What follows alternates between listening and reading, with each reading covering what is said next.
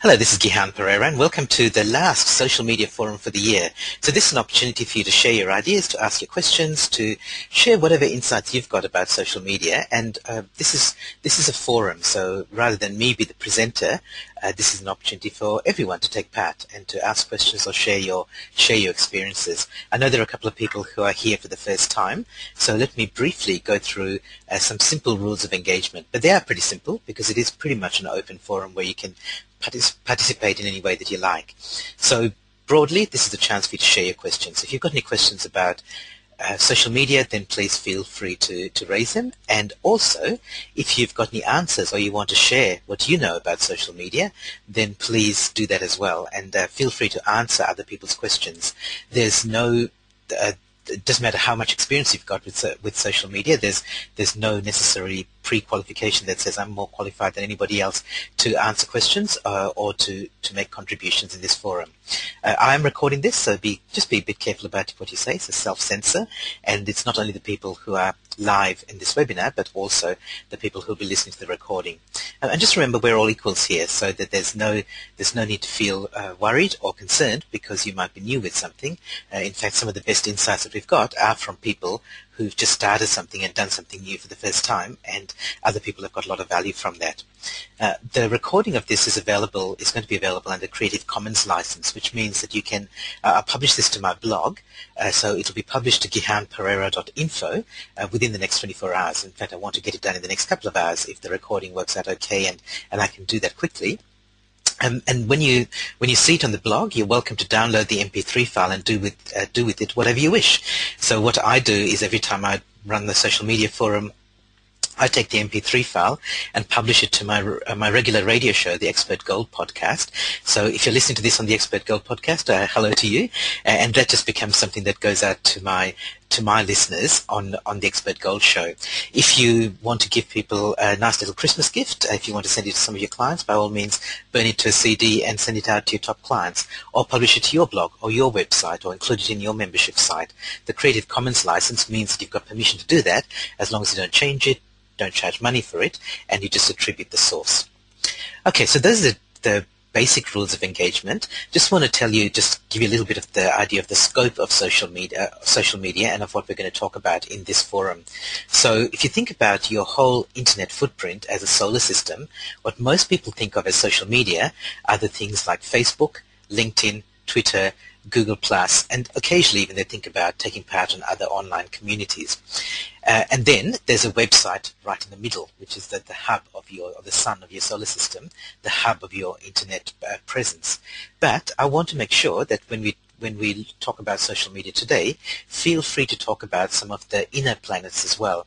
This is where you're publishing information, and some people don't think of this as social media, but I want to make sure that the scope of today's webinar does include that as well. So think about things like your blog, your email newsletter, your um, radio show or podcast, you use your audio newsletter, your video channel. Um, if you're publishing special reports or ebooks that you're giving away free, then that's okay to include all of that. Or you're publishing articles, uh, that's okay to include questions or, or sharing ideas about all of that in today's webinar.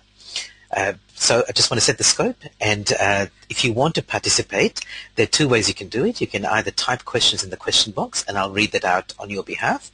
Um, the way I'd prefer you do it, if you've got a microphone, is to microphone and headset, is just raise your hand in the control panel. I'll turn your microphone on and bring you into the conversation, because this is very much uh, the opportunity for you to have a conversation. So with that, with the preliminaries out of the way, let's get going. So if anyone has a question or any contribution that they'd like to make, just raise your hand in the control panel or uh, type a question in the question box and I'll be happy to, to bring you into the conversation.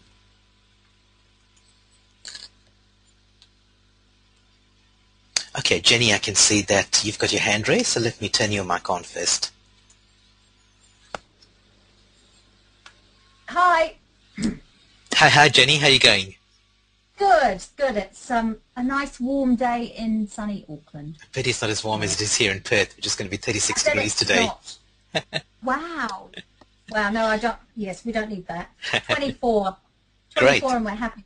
So, so the thing I've been pondering on in the last couple of days, and I missed the intro, so hopefully I'm talking about the right topic, um, is the process of making those sleeker linkages between uh, blogs, newsletters, LinkedIn, Facebook, Twitter, and was observing this morning when somebody was showing me how to do something that, that I hadn't got a clear sense of when you effectively have to set up to push something out and when you have to set the software up to effectively pull something in. So for example, to link WordPress and LinkedIn, I had to go to LinkedIn, LinkedIn to effectively pull it in, whereas for other functionality you had to go to WordPress and push it out.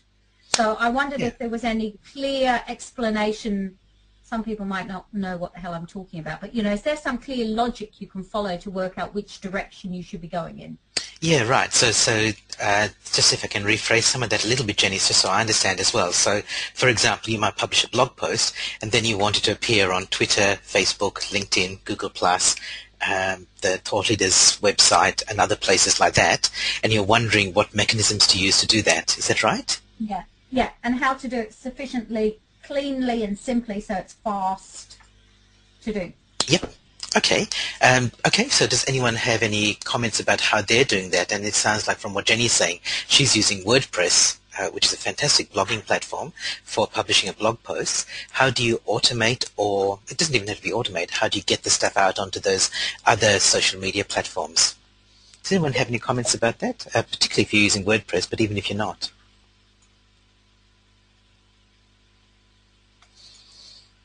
Okay, so Jenny, I'll share what I do.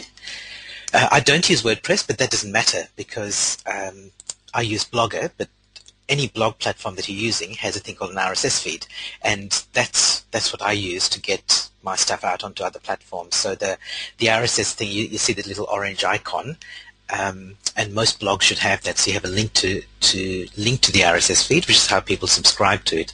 So I'll explain what I do, Jenny, and then you can, if you want to ask me other questions or other people want to jump in with what they do, then feel free to do that. So yep, I, I have my blog published to, to through Blogger, and I use so Twitter, LinkedIn, and Facebook are the three, and, and say Thought Leaders Central and other Ning websites. They're the four places that I publish to automatically. And I use a free service called Twitter Feed. So Twitter Feed, F-W-D, twitterfeed.com will automatically um, publish my blog posts to Twitter and Facebook.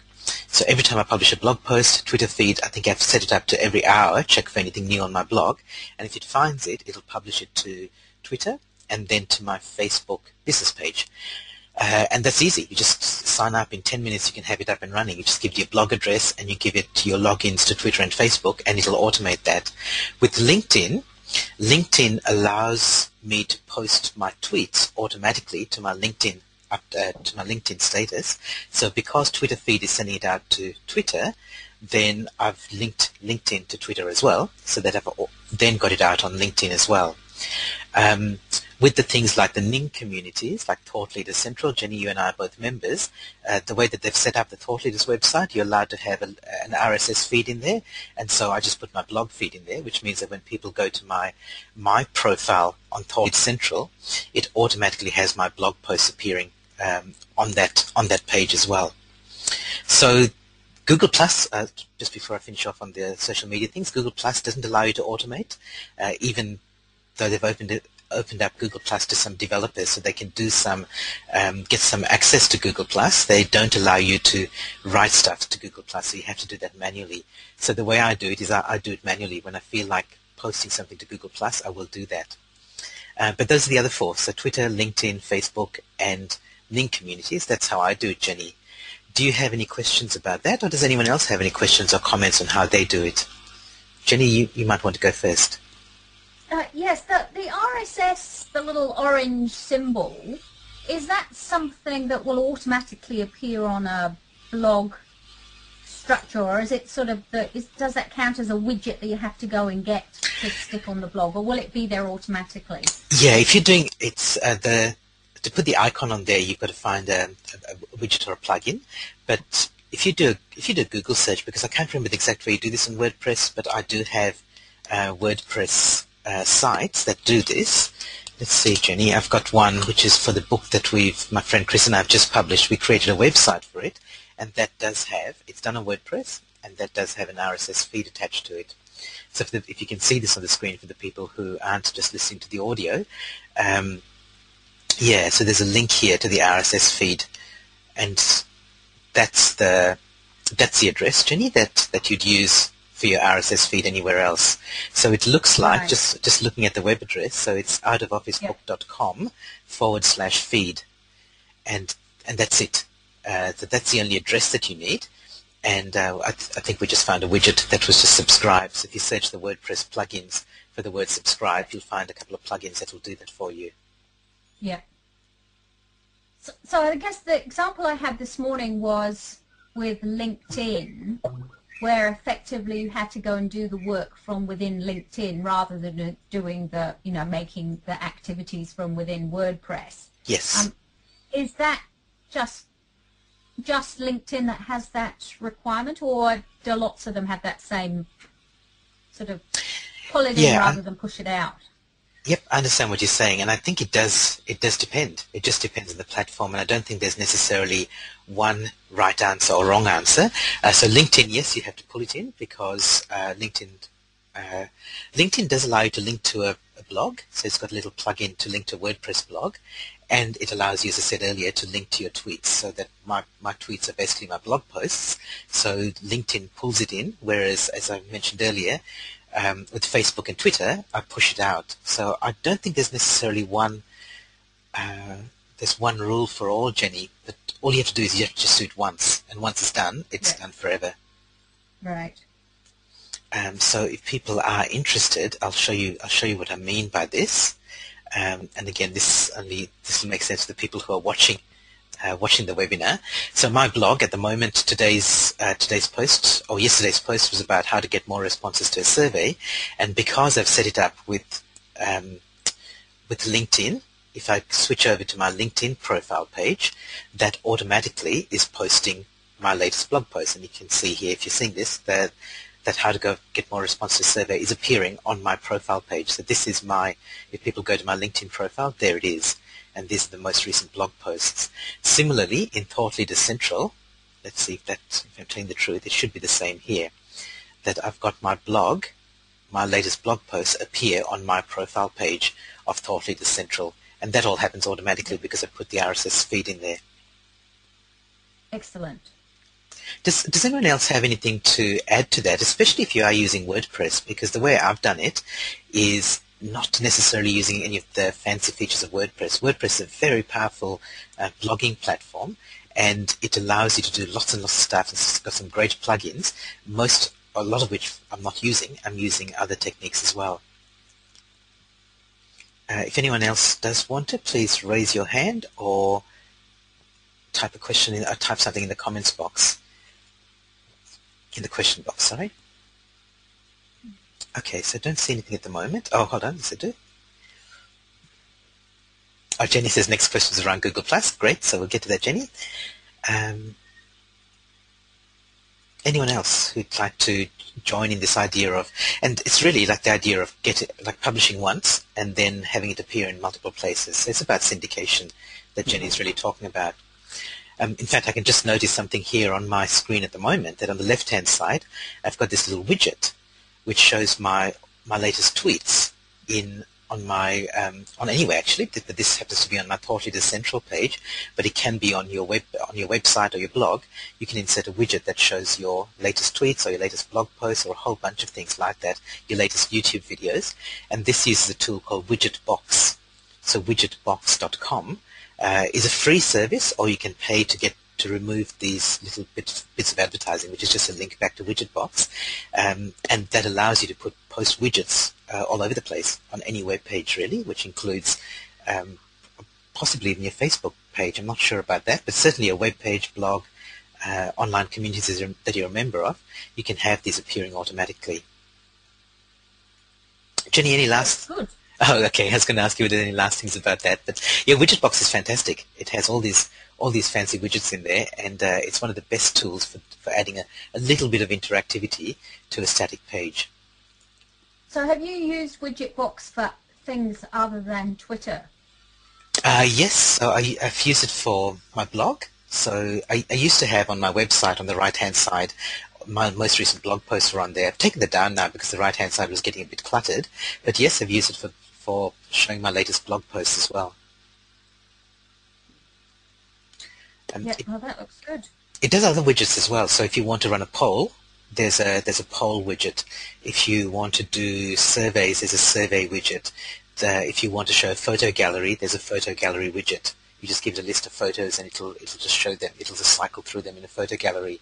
So just check out Widgetbox. I know it's not really about social media, but it is about getting your social media out into into other places on the internet. Yep. Well, it looks good. Thank you. You're welcome. Uh, anyone else want to add add anything to that or ask any questions? Please feel free to raise your hand. John, I can see you've got your hand raised, so I'll bring you into the conversation as well. Yep. Good morning, Gihan. Can you hear me? Yeah, I can hear you just fine, John.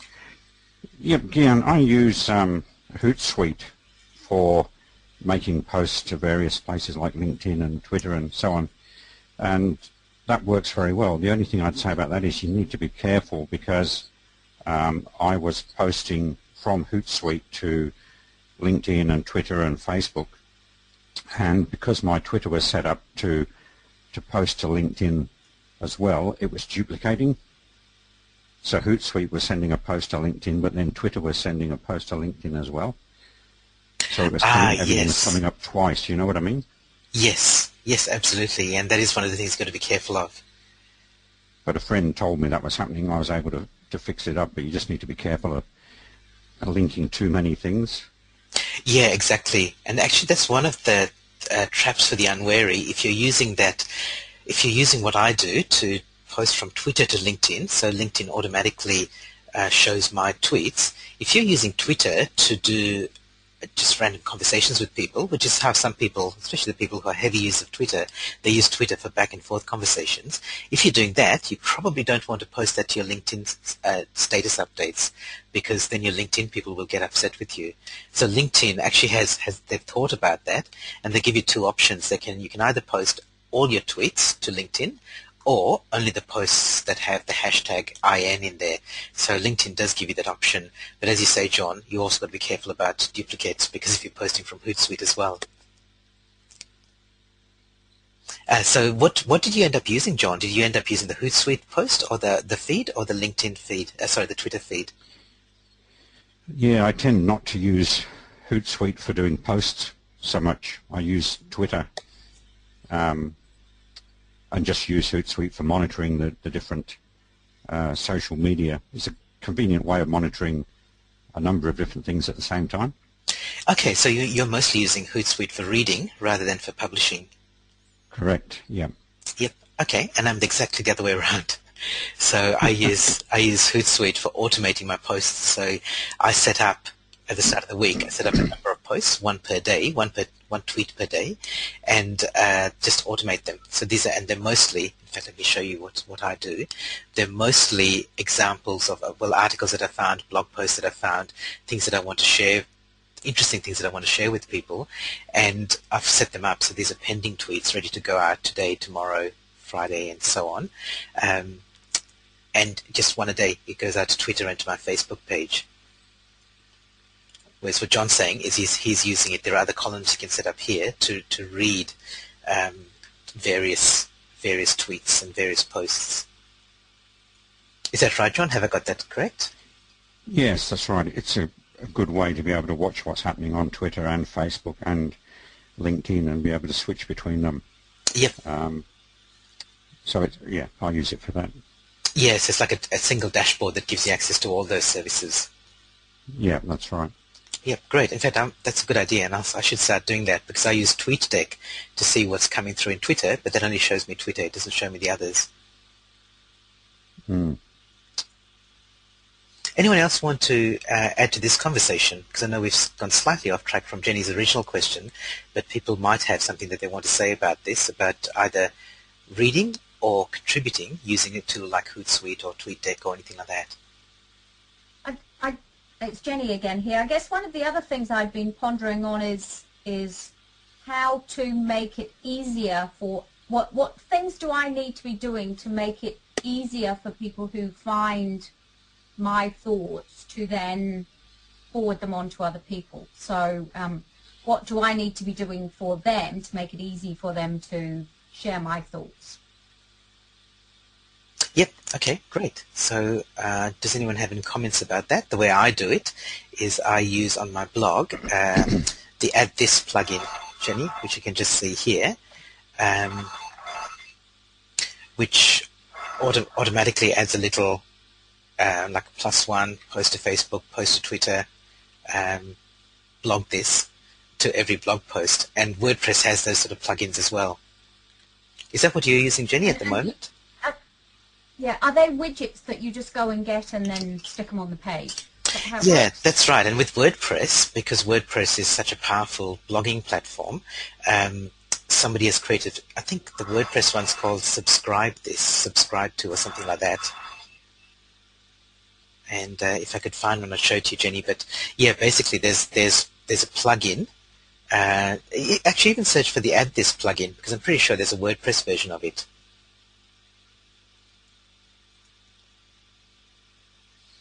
Um, and that, that will give you the the this little automatic thing at the bottom of each blog post. Right. Uh, you run sorry, can you explain that again? Sorry, I was trying to stop my phone. yes, no, no problem. uh, I, am pretty sure it's addthis.com. So let's have a look. Let's do this right. live while we're while we're working away. So let's see what addthis.com has. Um, let's see if it has a WordPress plugin. But basically, addthis.com is a free little widget that you add to your website, to your blog posts, and it will give you the option to add let me just pause it for a minute. It'll make it very easy to add co- uh, add these little buttons at the bottom of each of your um, blog posts. So yeah, so here's the add this page. And yeah, it's very, very simple. And, and it says here Blogger, WordPress, and more. So you can add little, and it looks like I just choose one of these. Let's say I pick the medium-sized one and say get the code and it'll just give me some code that I can then paste in uh, to to somewhere. And I guess it'll vary depending on whether you're using Blogger or WordPress. Um, and that's it, Jenny. It's just addthis.com. I think I saw one of those the other day and got frightened at the idea that I was sticking code somewhere. Yeah, yeah. Add this, add this is a well-known one, so I wouldn't worry about that. But I think it's right to be frightened in general, uh, or to be wary It's just which, whichever one whichever one you choose to use. But add this is really well known, and uh, that it's very simple to use as well. So, so does add this give you options of things other than Facebook, Twitter, email, LinkedIn, and Google Plus? Yeah, I'm pretty sure it does. So it gives you a whole bunch of different things that you can choose, and uh, you choose which ones you want. Right. Um, I noticed Jeff Jeff McDonald got the lo- had got the longest list of these I've seen on something I was looking at on his this morning. Um, yep. Uh, I don't like. I like to do. Uh, I like to do not too many, so I choose the ones that I think most most of my market are going to have access to. So I don't like right. to do too many, but you know, it's up to it's up to you which ones you do choose to use. But the the decision's really around what what mechanisms uh, my market most likely to be using so that I provide the thing that's most easy for them. Yeah, exactly. Exactly. So, for example, the add this one looks like it has, uh, by default, is giving me the option of using StumbleUpon, and I probably go, I don't really think most of my market are using StumbleUpon very much, so I might, if I'm worried about having too many of those icons, I'll leave that one out. Right. Um, Jenny, I do want to get to your question about Google Plus as well, but Chris has asked a, a follow-up question about Hootsuite, and Chris says, is Hootsuite what you recommend for the kind of software that manages tweets, blogs, and so on? Um, so let me just put that in context. So the way that John's using it is John's using it for, for reading, so having a dashboard of being able to get access to, to read what he's got on Twitter, LinkedIn, Facebook. I'm using it to publish, to schedule uh, tweets and posts in advance. Uh, that's really the way I'm using it. So if anyone wants to share other ways that they're using it, more than happy to. I think Jenny, you started looking at Hootsuite, didn't you? I don't know whether you whether you've decided to go down that path and continue using that, or whether you're using something different now. Um, I'm just trying to remember. I think I've been looking at Hootsuite and one of the others. The other Right. Similar services. I just can't, I'm getting all the names muddled up. And does anyone else want to share what they're doing in terms of Hootsuite or any of those other dashboard type tools? John, I've still got your mic open if you want to jump in, but uh, everyone, anyone else, just raise your hand and I'll bring you into the Oh, okay. conversation. I'll say a, a quick word. I, I read something on a website, I don't know how true it was, about Facebook not liking um, posts that came from Hootsuite and that they would sort of rank them down in terms of the amount of airtime and that that they got because they want people on the Facebook site because of the advertising. And when people are using third-party programs like Hootsuite, they're not actually on Facebook. You know what I mean? Yeah, and I, I think don't know if there's any truth in that. I think that is exactly right. Like our, our resident social media expert, Sam Maxwell, is actually not resident today because he sent me, uh, he said he's at a meeting, which is a bit of a, uh, which is unfortunate, but I'm, I'm sure he said this in the past, that Facebook gives it, it's not necessarily that they don't like it, John, so they won't penalize you for it, but they'll give you a lower ranking than if you go into the site and make a, a manual update because Yeah. uh, it knows where those where those things are coming from. So whether they're coming from TweetDeck or Hootsuite or any third-party service, gets a lower ranking, which means it's less likely to appear um, on other people's updates. If, other people have got a lot of updates, the highest ranked ones appear first, and the Hootsuite ones will appear lower. So that is correct. Uh, so that's you know, as as I said, um, as you said correctly, like if you the more you interact on the platforms themselves manually, the better the better for you, and uh, the, the higher the, those platforms give you a ranking as well. Yeah, you're right. They Yeah. don't they don't like all the automated stuff, which is why I think Google Plus doesn't allow it. So Google Plus doesn't allow you to post automatically. Um, you have to go in there and do it manually. There are a couple of little browser extensions that will allow you to, when you go to an article, uh, just one click post to Google Plus, but that's still like all, all that does is saves you a couple of seconds in pasting the, copying and pasting the link. You still have to do it at that time. You can't automate it. You can't schedule them in advance. Um, so Chris has actually asked to has raised their hand. So let me just turn your microphone on, Chris. I think you're asking to clarify that question around Hootsuite. So Jenny, John, and now Chris. Hello, Chris. Hi, Dan. Uh, thanks for that. Hey, Dan. Hi. How are you? Good, good. It's a, there's a little bit of static on the line, but we'll see how we go. But the question was just around, um, at the moment what I do is I go to a blog and I, one of my blogs, my WordPress blogs, I pop it into there and then I copy and paste it into, I've got a couple of different sites if, it, if it's the same kind of blog. And then I would manually send out a tweet, which as you can see is pretty um, labor intensive. I'm actually wondering about using something like Hootsuite and would it actually publish to my WordPress blogs as well if I just use the one spot, or can you just choose which blogs it posts to, and uh, does it go into LinkedIn and Facebook after that as well? Yeah. Okay. So, uh, so Chris's question was about, um, yeah. So it sounds like you're actually publishing. So what we've talked about so far is publishing your content to one place first, and then all the other places that you link out to, whether you're using Twitter feed or whether you're using LinkedIn, what, all they do is they publish a link back to that original blog post. But you're actually asking about publishing to multiple blogs automatically, aren't you? Yes. Yeah, okay. Does anyone else have any experience with that? I, I, I haven't done that, so I don't really have anything to add, but if anyone else has, uh, please type a question or uh, type a note in the question box or raise your hand and I'll bring you to the conversation. It would, it would astonish me, Chris, if WordPress doesn't have a, if someone hasn't written a plugin for exactly that purpose. Mm. Uh, but I'm not aware of it. Let's just see if anyone else is. Okay, so I don't see any hands raised. But what so I would what I would do, Chris, is I would go to uh, Google and just search for something like WordPress published to multiple blogs and see what comes up. Okay. And Dan, would you use, um, would, do you publish to your blog first and then Hootsuite automates it everywhere else, or do you publish into Hootsuite and that sends it to your blog? Yes, it's the first way. So I publish to the blog, and I don't use Hootsuite. I use that Twitter feed, which I which I haven't shown. But twitterfeed.com is what automatically publishes the, and what it publishes is just a link to the blog post. It publishes the subject and the yeah the blog title and a link to the post. So it has to be published to the blog first. Um, what I use Hootsuite for is for publishing links to other articles that I've seen, interesting articles that I want to share with my networks.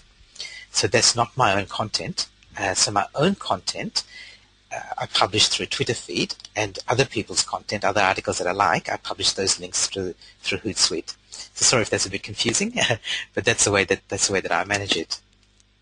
Okay, that makes sense. That's useful. Great. Thanks, Chris. Anyone else want to, while we're still on this topic of broadcasting your, your content out to different places, more than happy to take further questions around that. I've, hi, Jenny again here. I've got a question about um, broadcast using SlideShare, but I don't know if that's the same topic or a different topic. Let's make it the same topic, Jenny. It sounds. Let's make it this topic around broadcasting. So go ahead. Okay. So, so I've been looking at SlideShare, but SlideShare plus audio. Mm-hmm. I haven't quite worked out how you do it, but I just wondered before I learned how to do it whether there was a better mechanism out there for effectively taking um, Keynote, PowerPoint slides and automating them with sound as well to then publish them. Yeah, so you're basically publishing like a whole presentation recording, aren't you? So visuals and audio.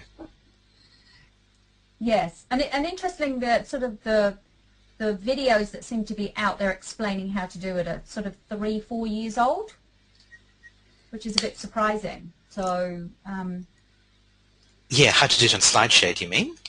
Yeah, yeah, what to do exactly to yep, yep. make uh, the audio and the slides link. Yeah, I, so I do that, and uh, I've been doing the same thing for three or four years. So that's probably because slides, SlideShare hasn't changed its mechanism of linking the audio to the slides. So I wouldn't worry about the fact that it's three or four years old, because um, unless it's out of, unless it's using some old version that is out of date, but I don't think it is. Um, so. I think I think you should be okay with that. Let me just right. ask other people as well. Um, John and Chris, your mics are still open. If you're worried about background noise, you can just mute yourself for the moment if you don't want to participate. Um, actually, Chris, I might just turn yours off because I think that static is coming from there. So if you want to join in, just raise your hand again. That's fine. Uh, anyone else want to talk about using SlideShare? And are you using SlideShare? SlideShare, for those who don't know, is think of it as like YouTube for PowerPoint.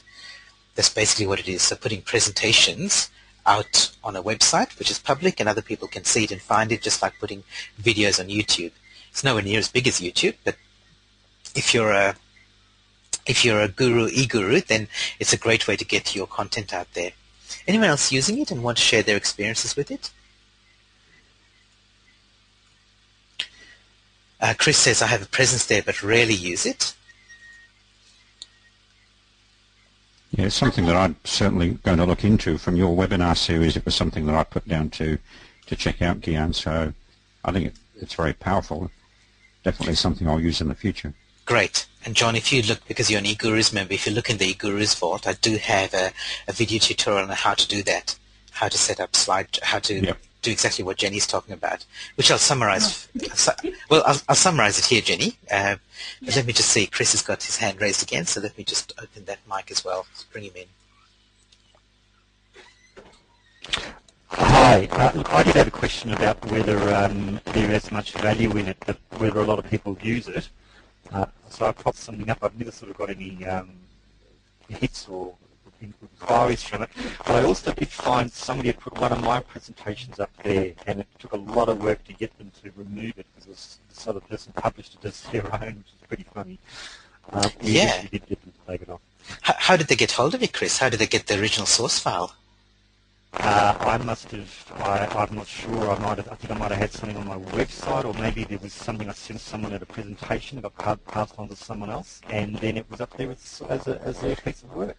Yeah, and that is that is one of the downsides of any of this sort of stuff. Uh, when you put stuff out there on the internet, people can use it. So, for example, if you're on a presentation and you send people a copy of the slides, even if you send them just a PDF, uh, they can upload that to SlideShare, or do whatever they like with it. So that is a that is a risk. Um, yeah. Anyone else want to comment about how they're using SlideShare, whether they're using SlideShare, whether they're getting value from it?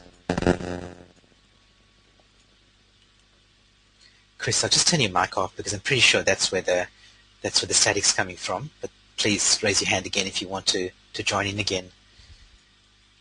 Uh, one of the things I've been looking at, Gihan, yesterday was um, how to make the experience as, you know, if you were doing a slide share just with slides, um, I'm not particularly um, excited looking at some of the examples which are just slides. They've got no contextual words or any of the explanation around them. And I wonder if, is there anything out there giving the, the indicators as to how to make sure that you capture that same experience that people would have had if they'd been listening to you talking at the same time they were seeing your slides? Yeah, and I, I agree, Jenny, that uh, most, in fact, most the, the, way that most people have done SlideShare, uh, presentation and SlideShare, is that they've given us they've given us some sort of live presentation, and they've just uploaded the slides, which is completely useless because the slides are visual aid to the live presentation. They don't make sense unless you were at the presentation. So it's useless for people yeah. who weren't there. It's useful for the people who were there and just want a copy the slides.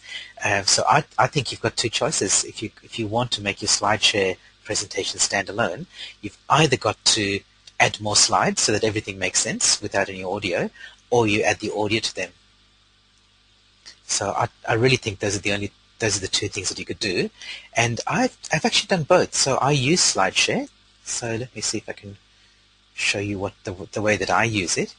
Uh, one nice thing about SlideShare is it allows you to have private slide presentations as well.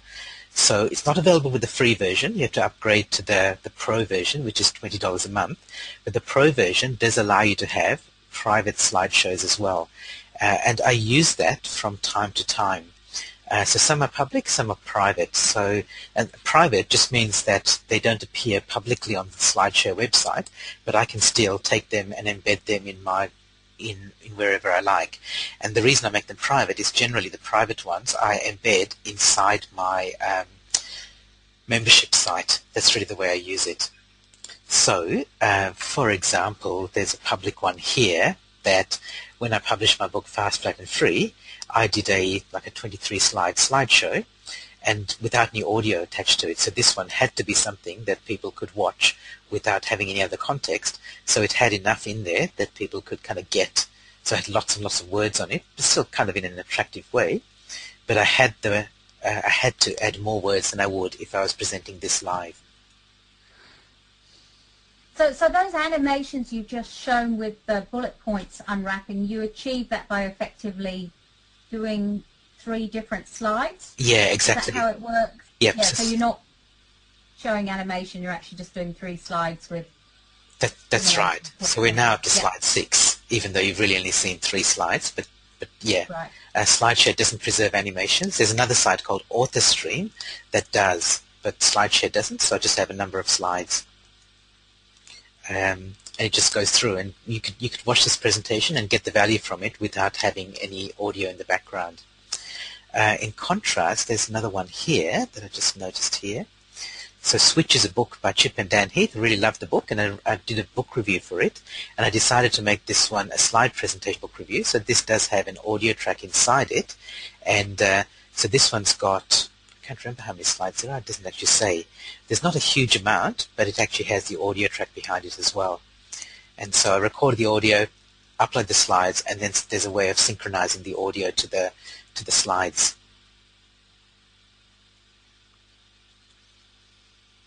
Um, is, is that is that example one we can access through SlideShare? Yeah, so this is so this is the if you go to the Gihan Perera, if you search for Gihan Perera on SlideShare, you'll find both of those were public were public presentations. And it, yeah, so you can definitely get access to them. You can see some examples of how I'm using it. Yeah.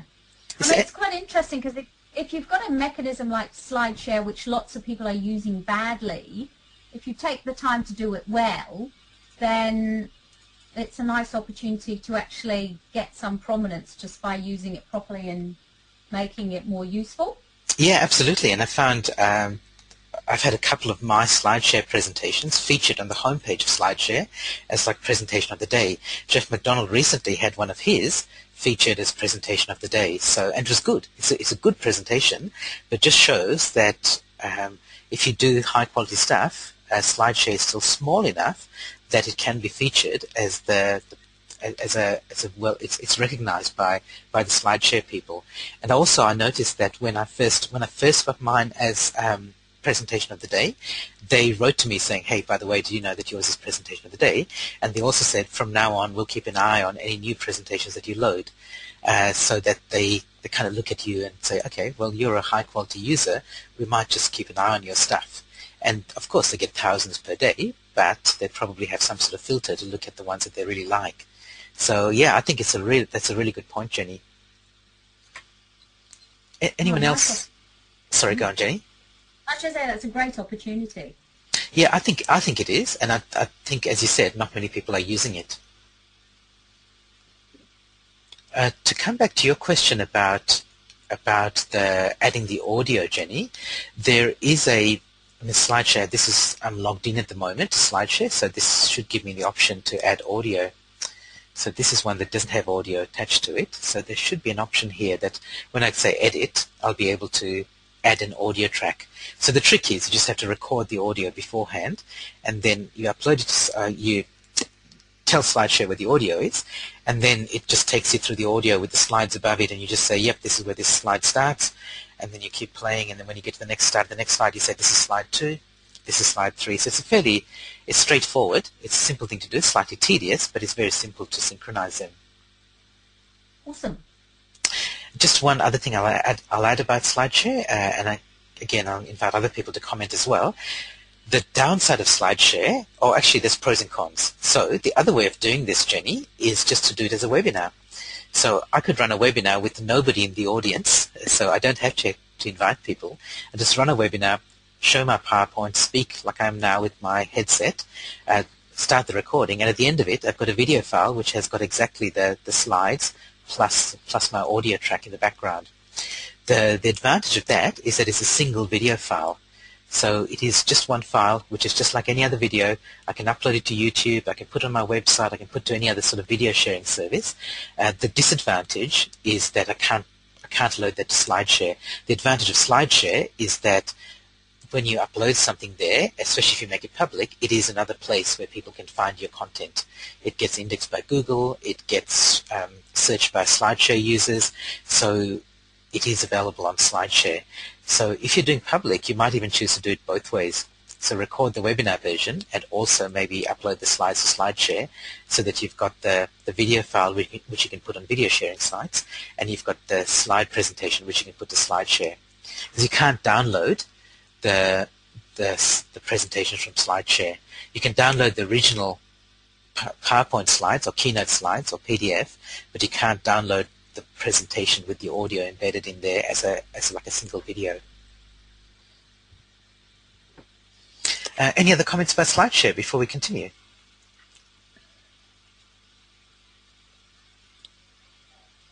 Okay.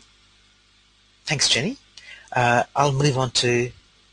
Actually, let me just quickly check the questions box, and I think that's that was it in there.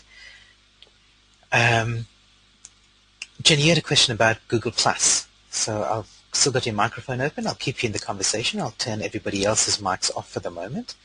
But Jenny, do you want to go ahead with the Google Plus question? I, uh, I'm trying really hard to get into Google Plus before everyone else. Mhm. So I'm ahead instead of behind for once. Um, but a lot of it's still a bit mysterious. So, for example, every time I see the one plus symbol, I'm clicking it randomly, expecting it to change to plus two, and it never does. And I'm not quite sure what's happening when I click it. And so I thought I should find out what I'm doing.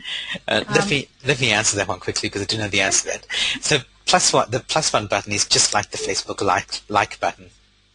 Right. So when you click plus one, all you're saying is I like this post or I like this or I want to add this to my list of things that I've that I've marked as liked. Um, so if you if you see it randomly, are you talking about randomly within Google Plus or randomly on web pages? I uh, bit of both, bit of both. But I think mainly in uh, the Google Plus feeds I've been looking at. Yep. So if you see something that you like, just like in Facebook, when you want to click the like, when you click the like link, it's exactly like that. All you're saying is, yeah, this is something that I that I like. Right. Good, Uh, that answers that question. Good. Um, my next one is so when I was in Google Plus this morning looking at the feed, it was giving me suggestions of names who might like to join a circle and then letting me choose which circles to invite them to. What I hadn't realized until somebody told me later on this morning um, was that effectively people who don't know anything about Google Plus are just getting effectively a random email from me saying you want to join Google Plus. I think I had made some assumption that they were people who were already registered somewhere, whereas it wasn't. So I guess my thought was how do you make sure that we manage send those invitations in the right way to the right people because the the reaction wasn't um, adverse, but it's the reaction was what is Google Plus mm-hmm. and what is it? And I'm not seeing great explanations from Google as to what it is and how it works. Yeah, anyone else want to want to share their experiences with that, like adding people to circles, and whether other people who the people you're adding are how they're responding to you? Um, I've had occasionally people asking me exactly the same thing, Jenny, like what's Google Plus and did you really send me this invitation? Uh, it's to me, it's exactly the same as what was happening 10, maybe 12 years ago when I first started getting into LinkedIn and I would invite people to LinkedIn, people I knew from my address book, and I get at the time I was getting quite a lot of people responding to me saying, "Hey, is this really you, or is this some sort of scam?" Uh, and I think the same thing's happened with Google Plus. There's fewer people are asking about whether it's a scam, but there's certainly people asking, you know, what is this? Should I join? Um, so yeah, and I've had to field a few of those emails uh, myself just by responding and going, yep, this is what I reckon it is. Oh, sorry, this is what I, this is what it is, and this is why I reckon it's worth you joining. So that's yeah. been my experience. Right. So is there any way we can personalize the way that invitation is sent so that effectively they don't get a standard invite, but they get the invite with my explanation of what it is and why it's good for them to join. Mm-hmm. Does anyone know the answer to that? I don't know the answer, but I'm just wondering whether anyone else has got an experience with that.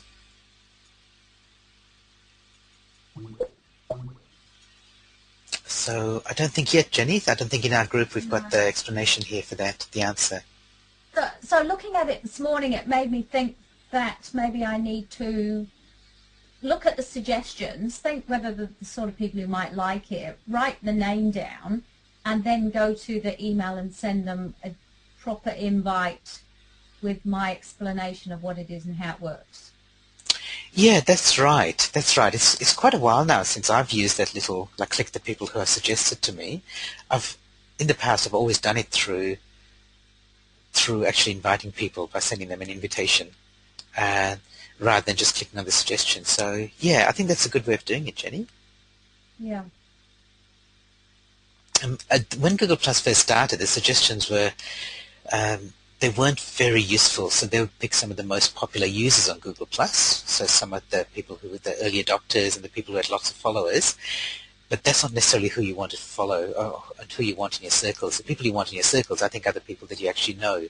So Google has promised to make those suggestions more relevant. And I wish that they'd say in the suggestions, this is, you know, like Jenny Vickers, Auckland, and that gives me an idea of where the person is and whether it's the same Jenny Vickers that I had in mind. So that sort of thing I'd like Google Plus to, to add when they make the suggestions rather than saying connect with Richard Branson, who seems to be coming up on my suggestions box a lot. Um, I don't want to connect with Richard Branson because I'm guessing that his posts are not published by him, and I'm not necessarily sure that I want to follow what he has to say. Uh, I'd probably I'd rather just follow his blog.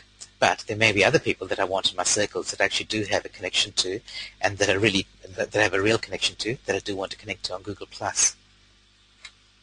So, so almost needs to be a sort of a, a focus session on looking at who we're connected to and who we want to send a proper invite to. It's yes. five minutes job, is it? Yeah, that's right. And in fact, I'd like, uh, so LinkedIn does this really well. So LinkedIn, when it says you might consider connecting with these people, they're usually pretty relevant people. uh, and I used to think, oh, how does LinkedIn know that I that I might know these people? And of course, it knows because the people I'm connected to, a lot of them are connected to the same person. So, Jenny, for example, you, that if I wasn't connected to you on LinkedIn, LinkedIn would probably suggest you because you're you're connected to a lot of the other people that I'm connected to through thought leaders and through speaking associations and so on. Uh, so it would recommend you, and I want Google Plus to do the same thing. Yeah, I uh, just as a marginal aside, I I did the LinkedIn map the other day, having seen a post by Craig Rispin. Yep. The LinkedIn map is amazing, where it takes all your LinkedIn connections and effectively groups them together by color so you can see if you've got effectively a preponderance of connections who are not in the market they actually you think you're in. Yeah, right. Okay. I haven't done the LinkedIn map, but that sounds interesting. I will do that. I think I'll, I'll jump on that when this webinar is complete. Anyone else want yeah, to comment on that? on the LinkedIn page and had a little tag to jump straight in, and it just went in, worked out who everybody is, connected them all together, and produced a map that was colour. Yeah, great. Fantastic. Um, in fact, John has a follow-up, uh, has a question about LinkedIn and um, the paid LinkedIn versus the free version. In fact, I'm seeing quite a few people now who are on the premium version of LinkedIn, which I'm not. So I'm also curious to know um, anything about people who are using the, the paid version of LinkedIn. Are you, Jenny, or are you still on the free version of LinkedIn? No, actually, I'm still on the free version, but I asked um, a social media person from Auckland that same question a couple of days ago. Mm-hmm. And, and they said that for them, the greatest benefit is when you get the little note up saying how many people have looked at your profile in the last seven days, it tells you who they are. Right. So that you can choose to establish a relationship with them or not.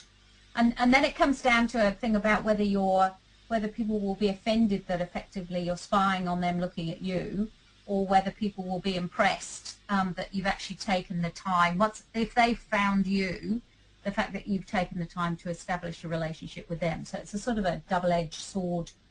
Um, but that was the main reason that they use it.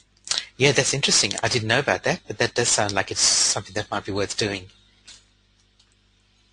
John, did you have anything specific that you want to ask about the, those two paid or uh, free versions, or did you have anything that you want to contribute uh, and share with the rest of the group? Uh, I've got your mic off, John, at the moment, so if you want to speak out loud, just raise your hand, I'll turn your mic on, or you can just type in the question box. Okay. I, I guess it was just a general question. I, have had a couple of uh, emails offering a free month's trial of the uh, paid version, and to date I've never taken that up. Uh, I will next time, or if I can find it, I will do it. Um, I'm just curious. I see now more and more people have the little symbol to say they're on the uh, premium version or the platinum version, whatever they call it. So I just wondered what what was in it, what what you get differently. Yeah, me too. I think it sounds it sounds interesting, and if I get that email, I'll, I'll certainly take up the three the the month trial as well. Just on that same point, I think the recruitment consultant people are using the premium product, which I think was targeted to them originally because it gives them a much, if you're searching for somebody, you get um, a whole bunch of extra options around search. Hmm. So rather than just putting a name in, I think you'd be able to start searching on, you know, leadership executive, chief executive, blah, blah so that they can start trawling around seeing who's out there. Yeah, which is also useful for the rest of us, isn't it? Because we can also be doing the same sort of things when we're looking for prospects or people that we want to connect with as peers. You can also do the same thing. Yes. And it also had the effect of making me change some of my descriptions of who I am to match more of the things that people might put into a search that would then bring me up. Yeah, great. So,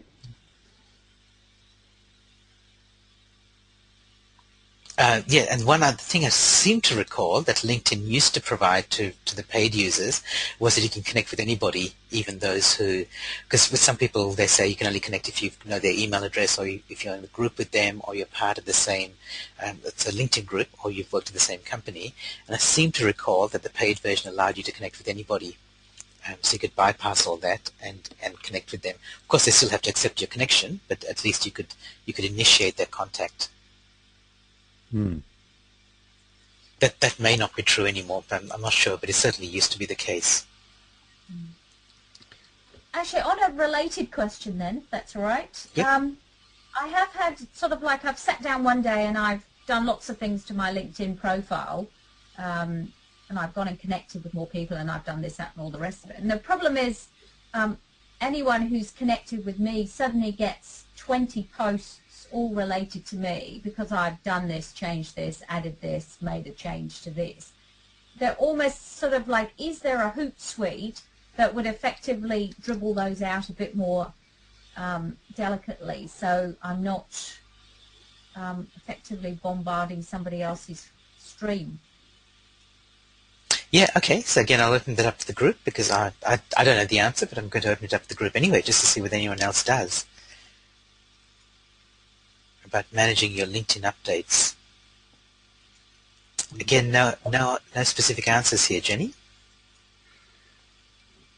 I'm just, I'm just, and I don't know the answer, but I'm wondering if maybe I need to find a function that says don't update everybody and sort of have a little closed session updating things and then opening it back up again.